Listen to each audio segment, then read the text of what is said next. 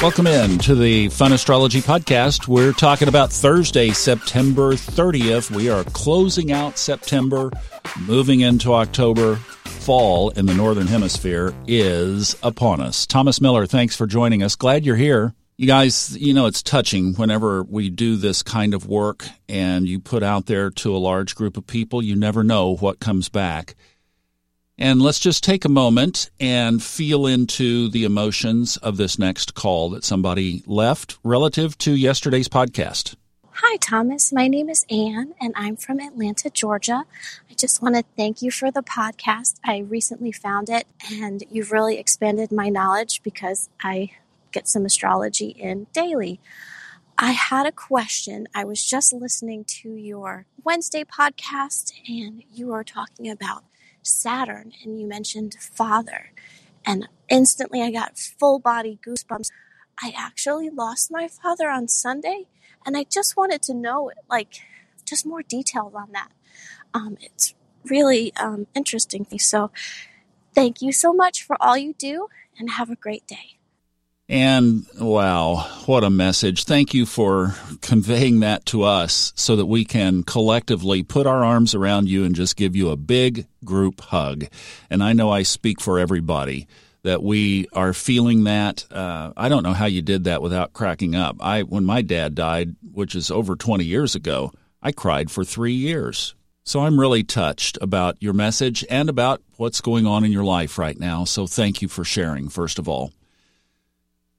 Astrologically, yes, Saturn does archetype the father.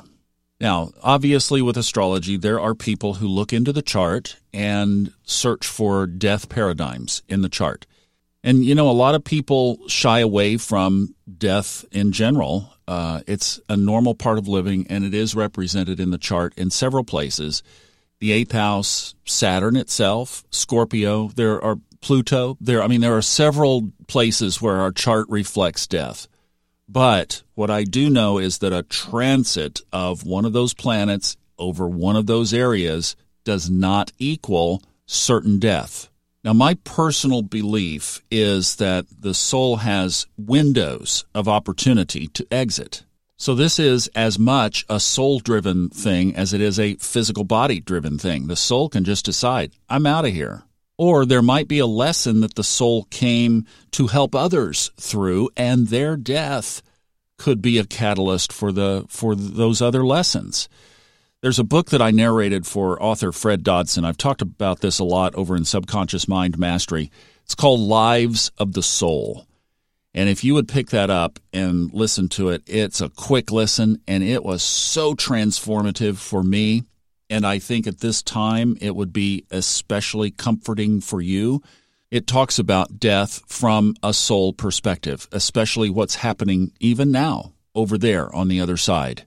But astrologically, I would not give too much credence to a particular alignment, especially on the daily work that we do here. Like yesterday, we were talking about Saturn being in that big grand trine with Mars and this North Node and Saturn in trine aspects to each other. And, you, I mean, you have to look at the natal chart. You have to look at the progressions primarily. But I really stay away from trying to predict or analyze even a death because, to me, the soul has these option out cards that it can lay down at any given time. Now, what I would be using the chart to possibly look at are some karmic things, and we'll be talking about how to do this in the one oh one course, but I would pretty much be looking at, is there something unresolved? Is there something that could be resolved even now? I, after my mom passed, and she and I had a turbulent relationship, I had some words with her that I knew she was hearing. That was an effort to kind of clean up some karma that had not been able to be cleaned up. So yes, there are some ways that you could look at the natal chart, his chart, your chart, and the transits and see if there is something that is pointed out, that maybe there's something there for you to do. Absolutely, that is a great use of the astrological picture at the time of his death. We're sending love to you, and thank you very much for sharing that with us.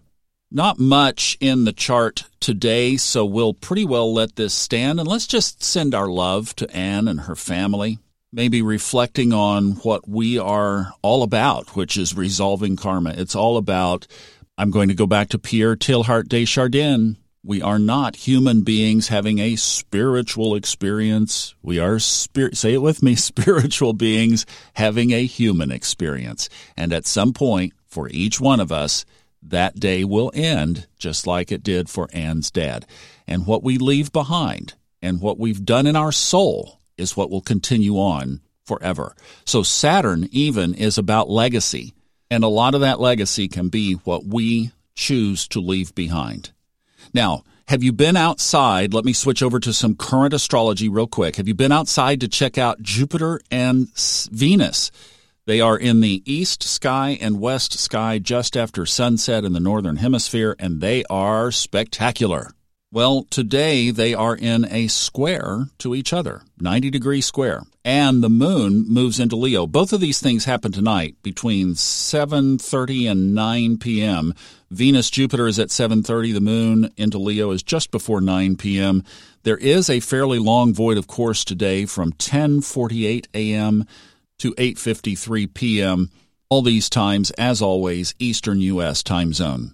It was kind of cool. I went out the other night and both were up just above the horizon, and I held my arms out, one arm pointing over at Venus, the other pointing over at Jupiter, realizing that's a ninety-degree square in the sky and wondering what these two had in store as they were squaring off today.